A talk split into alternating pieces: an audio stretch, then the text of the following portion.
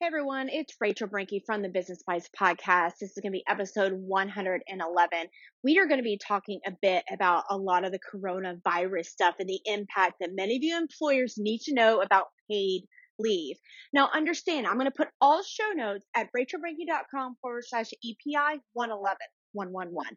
But as changes come out, we may change things. So my recommendation would be listen to this podcast, head over to the episode page and any updates we will have directing you to a new update, a new episode that is going to come out later. This episode, we are going to be focusing on the Families First Coronavirus Response Act, the FFCRA. It just was signed on March 18th, 2020 in response to all the coronavirus stuff. This is important if you are an employer small business owner and you have no idea what's going on. So let's go ahead and dig right in. Welcome to the Business Bites Podcast, the podcast for busy entrepreneurs. Whether you're an online entrepreneur or seeking after brick and mortar success, this podcast brings you quick bites of content so you can learn and grow anywhere you are. Now, here's your host, Rachel Brenke. All right, guys, episode 111 of the Business Bites podcast. I am your host, Rachel Brenke, and we are going to be talking about what employers need to know about paid leave under the newly signed Families First Coronavirus Response Act. So President Trump signed this on March 18th, 2020.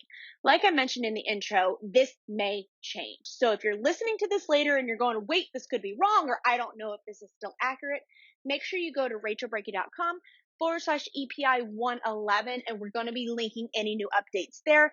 Also in our Facebook group, Business Bites Podcast. So this legislation is for you employers and it contains a number of components that are designed to address the current coronavirus pandemic. And two major aspects of the FFCRA, this act, are related to emergency sick leave an emergency family and medical leave that many employers may be being asked about by your employees or things that you're worried about for yourself if you're an employee of your own business. We're going to go over some of the key questions for private employers about the leave requirements understand this is a federal act. There may be additional supports and things that you can get from your state. I'm also going to link some of the disaster relief SBA loans that are available. All of that is going to be a little separate from this. This is what employees are entitled to under the Families First Coronavirus Response. So these are supposed to go into effect and understand these are paid leave laws and they're brand new. So they are separate from FMLA, which I am going to address here in a little bit. They're supposed to go into effect April 2nd, 2020. And I'm recording this on March 24th. Little bit in the curve. I've been trying to get homeschool going with my five kids. We were on spring break last week and you just guys know that quarantine parenting and isolation, all that has been going on. So I apologize for being a little late but April 2nd. So this is still giving you guys a week to get your heads around this. The pay sick leave requirements under the FFCRA, known as Emergency Paid Sick Leave Act, do go into effect April 2nd, 2020. These new family and medical leave requirements are set forth in the section specifically entitled, if you want to go read it, the Emergency Family and Medical Leave Expansion Act. So we've got a couple of days. Understand that you guys need to get your heads around this. Understand, I'm not going to go into all specifics on here. Make sure you take notes and reach out to your local business attorney. My law firm, Eden Law, eh, we have a nationwide network of attorneys, so eden-law.com. We're also doing discounted inquiries, consultations, initial meetings, and all of that to help you guys. And we're looking at doing additional webinars, blah, blah, blah. Throwing that out there in case you don't have your own attorney. But if you do, great, reach out to them and see what they can do to help you. So this specifically applies if you're an employer of a private company and you employ fewer than 500 employees, which honestly for the Business Bites podcast is going to be the majority of you. And understand, maybe you're thinking, oh, I don't have employees. It's just me. What if you've listened to the Business Bites podcast in the past and you are an LLC with an S Corp election, so you W-2 yourself, you, or you are an S corp. Guess what? You're paying employer taxes, right? Your your entity is an employer of you, so you may be entitled to this because it's less than 500 employees. So these paid leave laws apply specific to those that employ less than 500 employees. There's going to be other legislation that may come along to affect larger employers. That's not going to impact many of you that listen because I specifically target smaller businesses. But if you have questions about that, just ping me and I'll see if I can get an episode up for you guys on that. So which of your employees or yourself are covered? The paid sick leave law is going to apply to all employees and let's talk about this. Let's just going to cross this and I'm going to link the other episodes on the episode page. Employees are those that are employee status. Typically you're going to receive a W-2. Typically you're going to receive a paycheck. This does not cover 1099 contractors. The reason I want you guys to hop over to rachelbrenke.com forward slash EPI 111 is for updates but also so you can link to the episode where I talk about the difference between employees or contractors because and this is this is something that we may see coming down the line. You may have someone that you think is a contractor. You call a contractor, but you actually treat them like an employee. They listen to the Business Bites podcast or they learn that they're actually an employee even though they're not receiving a W-2 or a consistent paycheck. If they're treated like an employee, and they're categorized as that they can pursue under this paid leave act. So I'm going to link that episode so you guys can be sure to skip over there and make sure that you're categorizing all of your team members the right way because the paid sick leave law applies to all employees of covered employers. The paid family and medical leave requirements imp- apply to employees who have been employed for at least 30 days. All right. So if you just hired somebody during the pandemic, not going to apply, but anybody that's over 30 calendar days. Employees to be excluded. Are there any? Well, employees who are healthcare providers or emergency responders may be excluded from both the paid sick leave and the paid family and medical leave requirement. Not going to go too much down the line because it's a very nuanced section. I don't think many of you guys are going to have, but if you do, again, ping me and we can get you more information. So let's move into what actually triggers the emergency paid sick leave, right? An employee can take emergency paid sick leave if the employee is unable to work, and this even includes unable to telework for the following reasons. Perhaps they've been advised by a healthcare provider to self quarantine because of the coronavirus. Two, subjection to federal, state, or local quarantine or isolation order related to coronavirus. Three, they're caring for an individual under quarantine, isolation order, or self quarantine. Four, they may be experiencing symptoms of coronavirus and seeking a medical diagnosis. Five, and this is for all you parents, if you're caring for a child whose school or place of care is closed or whose child care provider is unavailable due to coronavirus, which for us in Virginia, they just shut down all schools. I'm not necessarily that aware because we have an in-home care, but many child care providers are not providing child care. So it would fall under this. And lastly, another way to trigger emergency paid leave, paid sick leave as an employee if you're experiencing any other substantially similar conditions specified by the Secretary of Health and Human Services. And that's kind of the catch all there. So the biggest things here is understand if you're experiencing symptoms, if you're ca- symptoms, I'm sorry, if you're caring for an individual, and that could be an individual under quarantine or isolation or even self quarantine or caring for a son or daughter. And being advised is not necessarily a requirement, but it is one that falls under here. So this is pretty broad. If you guys see, basically, if you have symptoms or you're just self isolating, it can trigger emergency paid sick leave. Because think about it we can't necessarily all run out to the hospital right now and get care. So it's a pretty broad outline of the law allowing for employees to trigger emergency paid sick leave. Okay. So that was the emergency paid sick leave. Let's move to triggering emergency family and medical leave. So the final FFCRA legislation applies only to employees who are able to, unable to work, even by telework because of the need to care for a child under the age of 18 if the child's school or place of childcare has been closed or if the child care provider is un- unavailable due to the coronavirus public health emergency.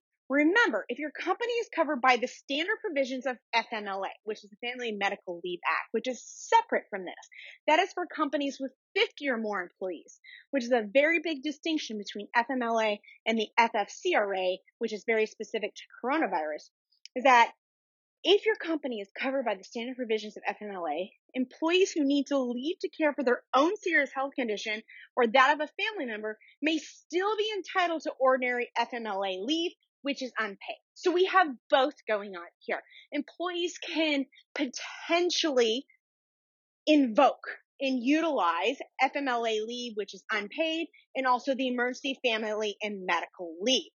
Here's the big question. Really, this is what employers want to know. How much paid sick, sick leave is allowed? A full-time employee is eligible for 80 hours. So that's going to be two 40 hour weeks of paid sick leave.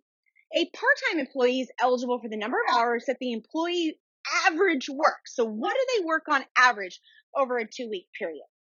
Now that we have the amount of time, how is the sick pay calculated? Well, the rate of pay depends on the reason for the leave. So I just gave you guys all the reasons, which are also going to be listed in bullet pointed in a checklist fashion on the notes page, rachelbrenke.com forward slash EPI 111.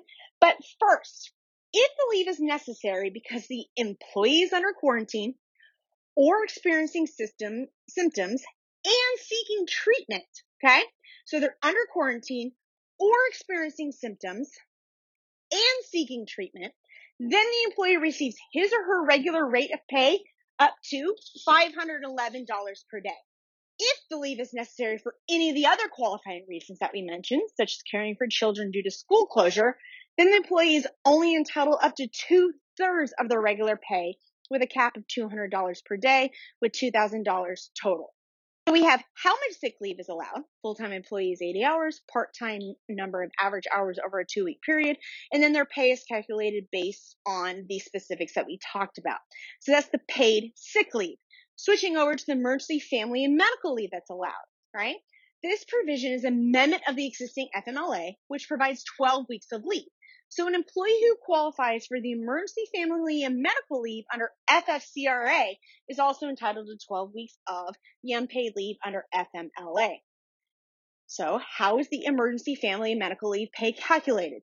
The first 10 days of leave are unpaid, but employees can elect to substitute any available paid leave, which would likely include the pay leave granted under the FFCRA that we just talked about during that period. After the first two weeks, the remainder of the leave is paid at a rate of at least two thirds of the employee's regular rate of pay, with a maximum of two thousand per day and ten thousand dollars total. Oh, let's take a breath. I wanted to get through all that. I really do encourage you guys click over. We're going to make a little chart. You're going to be able to look at all this and you're going to be able to just see it right away. But I wanted to read it out to you. There is going to probably be pay that you're going to have to pay for your employees. Now, the flip side of that is if you are the employee of your business, you pay yourself, it's going to fall within that. You're looking at other deductions. Don't know what the tax consequences or tax benefits are going to be at this time under this. That's something to come. We will do an update in the future. Now, here's a big question. Is the emergency family and medical leave job protected like ordinary FMLA? One of the big questions that many employees right now are asking is my job protected if I have to invoke the FFCRA? What happens if I get sick? What if I have children I have to care for? Because let me tell you guys, shit hit the fan here. I guess I gotta put an explicit rating now. All five of my kids are home because they canceled school for the rest of the year. So I don't have anybody to care for my children. We do have in-home care, but guess what? There's five of them. I have to supplement. I may be able to invoke this. But here's the question. That's mm-hmm. because I work for myself. But what if I work for someone else? Is my job protected like ordinary FMLA under this specific coronavirus FFR? I screwed that up. FFCRA. The question is that the answer is in general yes. However, here's a big however. Employers with fewer than 25 employees do not have to rehire that employee if their position is eliminated due to economic conditions, or changes that affect the employer's operations that result from this coronavirus or another public health emergency. So, in general, the answer is yes. However, if you have less than 25 employees, you do not have to rehire that employee if their position is eliminated due to economic conditions, which is pretty broad. That's a very broad allowance written into this law, or other changes that affect your operations. However, you're just not off the hook. You can't just eliminate a position, right? You have to make reasonable efforts to provide an equivalent position. And if none is available, you have to contact the employee if an equivalent position comes available during the next year following the conclusion of the emergency leave. The reason that they put this in here is because they don't want employers trucking along all of a sudden saying, well, I've got less than 25 employees. I eliminated the position due to economic conditions. And then when shit stuff comes on the upswing, rehiring somebody else. Okay. We are still protection for employees, which is another big piece of the discussion between W-2 employee between versus 1099 contractor. Again, linked on the episode page. The protection that's available to W-2 employees is that you, they, that you, the employer, have to contact the employee if an equivalent position becomes available during the next year following the conclusion of their emergency leave. All right. And probably here's where we're going to end. One of the biggest questions. If I pay or if I'm forced to pay for this emergency sick or family medical leave, it's going to bury me. What am I supposed to do? Paying for the leave under the FFCRA is going to be a burden for many of you guys, and I get it. However, both the paid sick leave and paid family leave provisions state the Secretary of Labor has the authority to issue regulations to exempt small businesses with fewer than 50 employees, which is going to be many of you, if compliance would, and this is the quote, jeopardize the viability of the business as an ongoing concern. That sounds freaking great, right? However, we've not received much guidance about this. I haven't heard much as of this recording from Secretary of Labor what they're actually going to do for us true small businesses. All right. So understand right now, as it stands at this recording, March 24th, 2020, if your employees want to invoke the emergency sick or family medical leave under FFCRA, you got to pay it or you risk getting an employment claim filed against you. You risk also losing a team member. You risk be- doing bad business. That being said, Business Bites Podcast is committed. We're going to be updating as much as we can to see if they're going to put out more information about the exemption of small businesses with fewer than 50 employees. All right. So all of that to say, a lot of information. I totally get it. Overwhelming.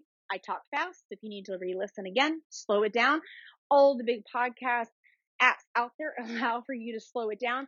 Business Bites, we try to get targeted right to the information. I would love for you guys to dig in and let me know the stories because you know what? You get into the Facebook group, we start talking about how this can detrimentally impact your business. Not that I want it to, but you share the stories with me. I'm in a position to be able to be a loud mouthpiece to government workers. I'm able to talk to politicians and raise the white flag like in these situations when we say, guess what? Paying this emergency sick or family medical leave can ruin my business. It can put me under. They have to hear the real life stories. So please feel free to dig into the Business Bites podcast group on Facebook. Just search Business Bites.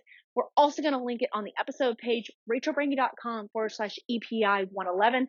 Episode's a little bit longer than I wanted it to be, but I really wanted to run through these top questions for you on the FFCRA Changes may come, like I've said multiple times, but feel free to ask questions. We are here to help you, and I wish you guys best of health. Thanks for joining Rachel on this episode of the Business Bites. For show notes, a list of recommended tools, or referenced episodes, you can find them at businessbitespodcast.com. Until next time.